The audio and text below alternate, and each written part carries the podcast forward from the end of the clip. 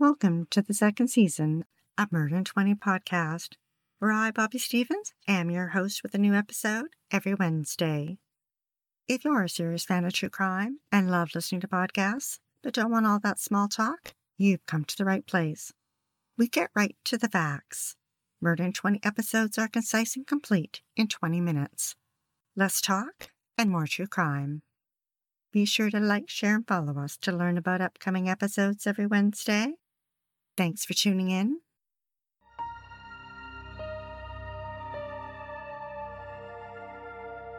This case takes us back 65 years to Sycamore, Illinois, an hour west of Chicago. A small town where its residents felt safe and didn't lock their doors. That is, until little Maria Ridulph was abducted and murdered. Her father, Mike, was a machinist, and her mother, Frances, a homemaker. They had one son, Charles, who was nicknamed Chuck, and three daughters, Kay, Pat, and little Maria. Halfway around the world in Britain, Eileen McCullough was one of the first women to be a searchlight operator in World War II. She married Samuel and they had a son, John. Samuel was killed during the war, and Eileen went on to marry another soldier, Ralph Tessier. When the war ended, Ralph returned home to Sycamore, and Eileen and John sailed to the U.S. and moved in with him, just two blocks from the Ridulph family. The Tessier family grew with six more children five girls and a boy. Johnny was his mother's favorite. In her eyes, he could do no wrong. But Johnny didn't fit in with the kids. He always was the odd duck. He wore camouflage pants and waved a wooden sword. The kids made fun of him and called him Commando. Johnny was expelled from high school and at 18 had planned to go into the military. At the Ridulphs in 1957, little Maria was now seven and in grade two. Adorable, with short dark brown hair, with her bangs cut in a straight line high on her forehead, framing her big brown almond shaped eyes. On Tuesday, December 3rd, Christmas was only weeks away. That evening, the snow was falling lightly, and Maria wanted to go outside and play. Court records reported that after dinner, she ran outside to meet up with her friend, Kathy Sigman, who was eight years old and lived just a few houses away. It was just before 6 p.m., and their tree lined street was very dark, except for the street light at the corner. There they played a game of hide and seek, where the goal was to duck behind a tree before being lit up by a car's headlights. At 6.05, Maria's mother waved at the girls as she pulled out of the driveway to take Maria's sister Kay to a music lesson. It wasn't long before a tall, slender young man walked down the street and approached the girls. He asked if they were having a good time, and they replied that yes, they were. He asked them their names and shared that his was Johnny. Although it was snowing, Johnny wasn't wearing a coat. Rather, he had on a pair of jeans and a distinctive sweater with bright colors. His face was slender with big teeth, and his short blonde hair was flipped up on one side. He asked them if they'd like a piggyback ride. Kathy said no, but Maria said she would. He propped her up on his back for a short ride to the corner and back. Afterwards, he asked the girls if they had any dolls. Maria ran home and collected one while Kathy waited. When she returned, she showed the doll to Johnny. Kathy's hands were so cold, she ran home to grab some mittens. When she returned minutes later, the corner was empty. Maria was gone, snatched out of the darkness. Just three houses away, her family sat inside a warm, comfortable living room perched in front of the TV. At first, Kathy thought maybe Maria went home and knocked on their side door. Maria's 11 year old brother Chuck was listening to records with a friend and answered it. He thought Maria was still playing their game and suggested Kathy go look for her. So Kathy ran outside, up and down the street, calling out Maria's name, but still couldn't find her. So she went home and told her mother about Johnny. The phone calls flew back and forth between Kathy's mother and Maria's. At first, Maria's father hesitated to call the police because a year earlier she had disappeared while playing outside, and just as a search party was organized, she turned up. At 8:10 p.m., Frances couldn't wait any longer and drove to the police station and reported their daughter missing. Police cruised the neighborhood with a loudspeaker announcing Maria was missing. She was 44 inches tall, 63 pounds, wearing a tan jacket, black corduroy pants, a black and white checkered shirt, white shoes, and brown socks. Residents were asked to keep their porch lights on and report anything suspicious. An oil truck driver making delivery to a house on the corner recalled pulling up around 6 p.m. He knew Kathy and she had waved to him. He estimated the delivery took him 15 to 20 minutes. Then a bus driver going past the corner at 6:30 p.m. said he never saw anyone. Based on this timeline, police initially thought Maria was abducted between 6:15 and 6:30 p.m. The townspeople gathered and immediately began searching for little Maria. Her brother Chuck walked with searchers down driveways. Then, just around the corner from their home, were two sets of footprints in the snow one large and one small, that led to a garage beside a house. There, a searcher found Maria's doll. Chuck's heart sank.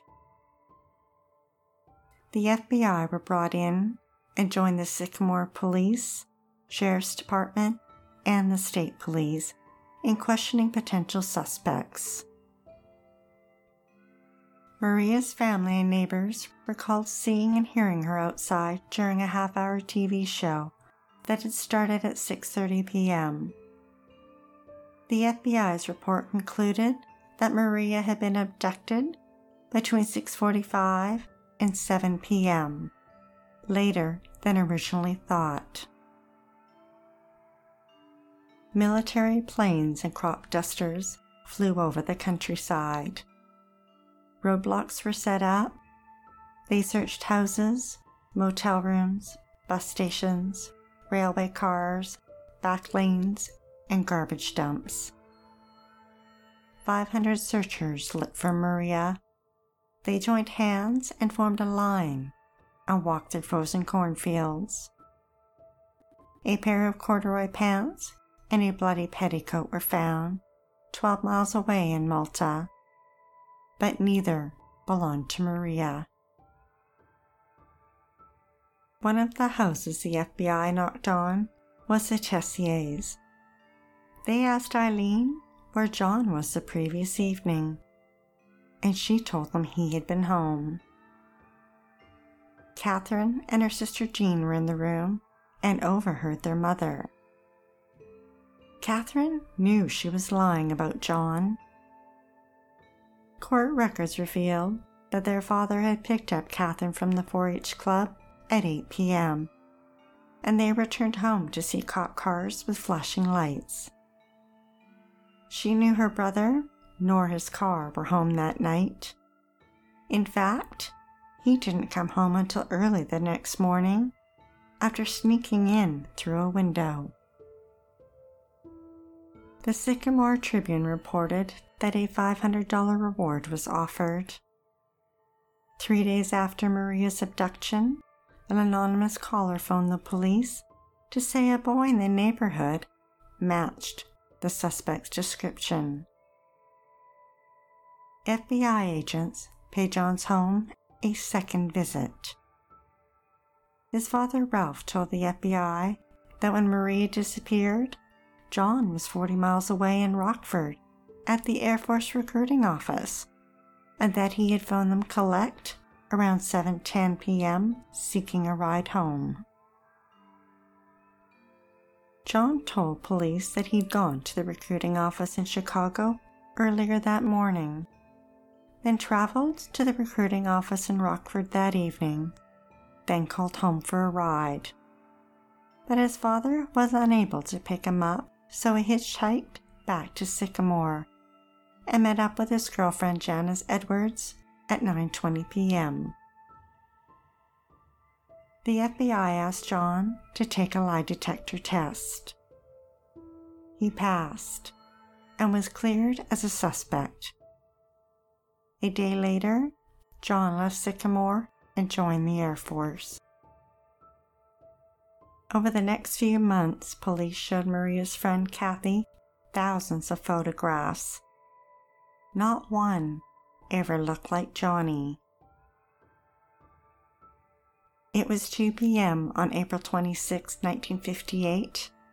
Four and a half months later, and 120 miles away, in Galena, when a man searching deep in the woods for mushrooms was trudging through thick underbrush, when on the ground at the top of a hill, near a large tree that had fallen over, he stumbled onto something sinister.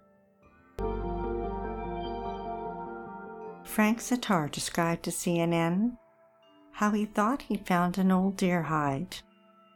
He could see some bones. He looked closer and thought they might be human. He spotted a skull. Then he saw hair and realized it was a little girl with a black and white checkered shirt and brown socks. Maria's parents went to Galena to identify their daughter. When police told her mother about the brown socks, she was certain. Then she saw the black and white shirt and pointed to a patch. A patch that she had sewn Little Maria was positively identified using dental records.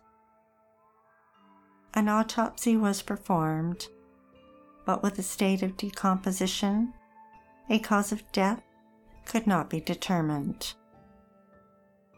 There were no signs she had been stabbed or shot. Possible explanations for her death could have been strangulation or suffocation.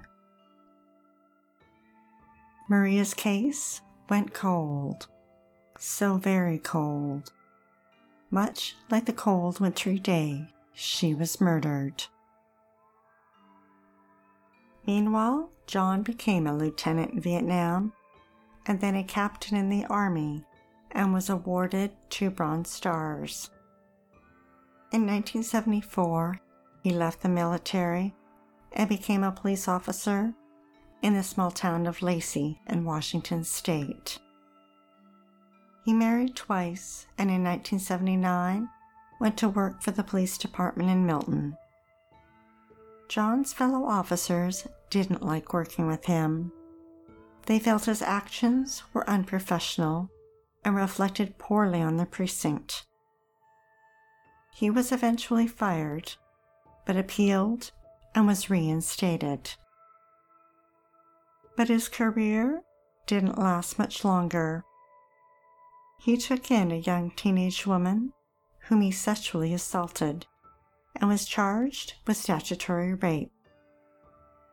He pled guilty to a lesser charge and was placed on probation and quietly resigned from the police department in 1982. Years later, John legally changed his name to Jack McCullough, a nod to his mother's maiden name. In 1994, 36 years after Maria's murder, John's mother Eileen was laying in a hospital bed, dying from cancer. Her daughters Janet and Mary were visiting her when Eileen called Janet over. She grabbed her daughter's wrist and said, Those two little girls and the one that disappeared, John did it. And you have to tell someone. Janet knew exactly what her mother meant. She had never forgotten little Maria. Janet's family members urged her to let it go, but she couldn't and contacted the Sycamore police several times, but they didn't seem interested. She tried again three years later and found out why. A detective felt he had identified a suspect, a truck driver who was also suspected of murdering an eight year old girl in a similar fashion. When the truck driver died, Maria's case was closed. When Janet's father died, she decided to try one last time. CNN reported that in 2008, she sent an email to the Illinois State Police stating in part, I still believe that John Tessier from Sycamore, Illinois, also known as Jack McCullough, was and is responsible for her death. He is living in Seattle. She went on to say, This is the last time I mention this to anyone. I'm not going to keep doing this over and over.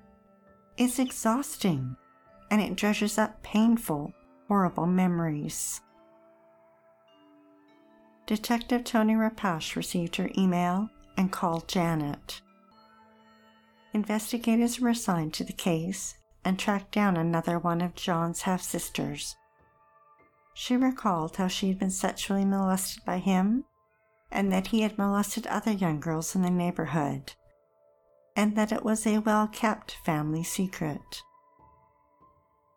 Civilian investigator Larry Cott and Special Agent Brian Hanley tracked down John's former girlfriend, Janice Edwards, and she claimed that she didn't see John that night as he had told police. She recalled that when her parents heard Maria had been abducted, they wouldn't let her leave the house. Investigators asked if she might have a photo of John. Because he'd been expelled, he wasn't in the school yearbook. Jan searched her old photos and found one from June 1957. On the back, it was signed Love Johnny. She mailed it to investigators. When they received the photo, they went to remove it from its frame when a small yellow piece of paper fell out. An unused train ticket from Rockford to Chicago. They used John's photo along with five others from the yearbook to form a lineup and asked Maria's childhood friend Kathy to see if she could pick out the man who'd given Maria a piggyback ride four decades earlier. She narrowed it down to two photos, then picked out John. A search warrant was issued for a house in Seattle belonging to the man who now called himself Jack McCullough, a home he shared with his wife. Seattle Detective Irene Lau interviewed Jack at the police station. she noticed that his mood swung between rage and calmness. When asked about Maria, his face changed. His body relaxed as he said, She was very stunningly beautiful, with big brown eyes, and that she was lovely. Then adamantly denied being involved with her murder. On July 1st, 2011, an arrest warrant was issued for Jack. He was extradited from Washington state to Illinois. After 53 years, Jack returned home in shackles. That very same day, Maria's body was exhumed and a second autopsy performed. There was no DNA found, and the cause of death could still not be determined. However, the forensic anthropologist found three cuts in the upper chest area that could have been inflicted with a large blade, such as a knife.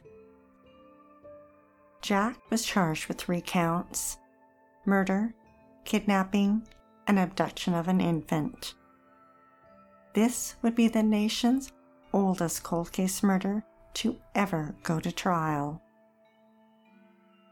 Court records reveal that at Jack's trial in September 2012, his sister Catherine testified that her brother was not home the night Maria disappeared, and neither was his car, and that he was familiar with the area of Galena where Maria's body was found, as her family took trips there every summer, and that he owned a multicolored sweater that their mother had knitted for him, and after that night, she never saw it again. His other sister Jean testified that her father went out to search for Maria that night, while her mother went to the armory to help with food for the searchers. She slept in the living room that night, waiting for her parents to return, and recalled that Jack was not home. Jack's sister Janet testified about their mother's confession in the hospital and that although she was on medication, she was lucid and coherent. The local telephone company records reflected a collect call from Rockford to the Tessiers' home in Sycamore that evening at 6:57 p.m. The call lasted 2 minutes. The prosecution ignored the FBI's original timeline and gave the impression that Maria had been abducted closer to 6 p.m., giving Jack enough time to drive the 45 minutes to Rockford and place a collect call. Three inmates testified that Jack had confessed details of the crime to them. All swore that they had not been promised anything in exchange for their testimony.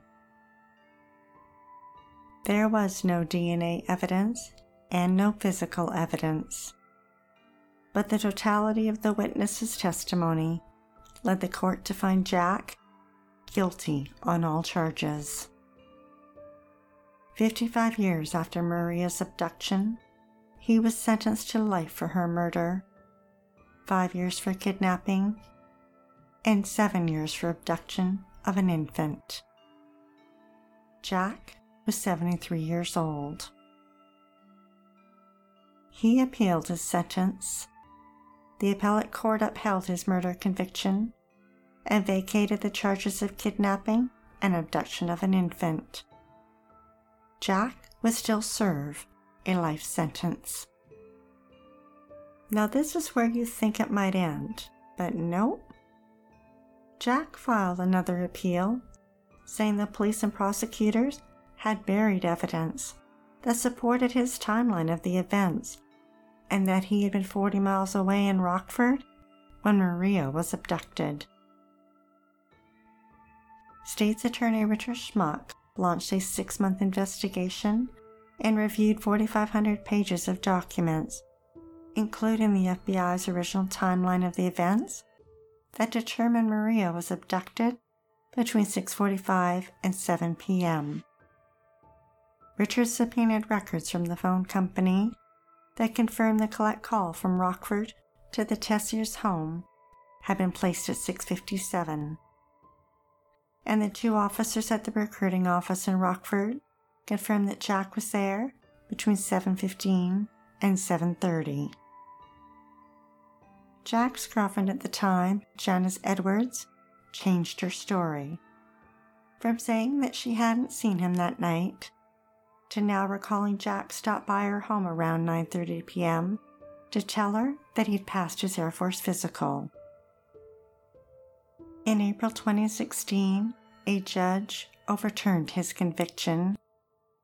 Jack, at 76 years old, was a free man after spending nearly five years in prison.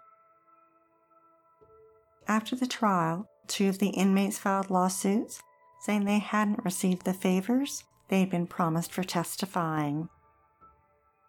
Jack sued officers of the Seattle and Illinois police departments and was awarded $445,000.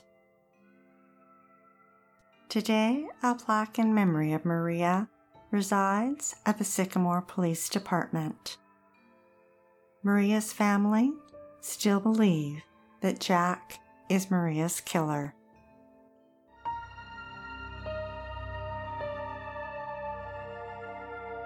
Thanks for listening to Murder in 20 podcast with less talk and more true crime. Be sure to tune in next Wednesday for the episode of Celeste Carrington. At a young age, she fled Philadelphia and traveled west to California. But even with the promise of a new start, she couldn't outrun her past. Faced with the loss of her job, she made decisions that ended four lives, including her own. If you're dying to hear more, past episodes of Murder in 20 are available for free at murderin20.com and on all major podcast platforms. We love what we do and are dying to continue. If you enjoy listening to Murder in 20 every week, we'd be eternally grateful for your support by visiting Murder in 20 at Patreon, PayPal, or murderin20.com. We'd like to acknowledge Purple Planet for use of their music Sound Effects from Vaseline Studios and Quick Sounds, and our many editorial sources who are listed on our website. Be sure to like, share, and follow us to learn about upcoming episodes every Wednesday. Stay safe, sleep with the lights on, and don't play with strangers.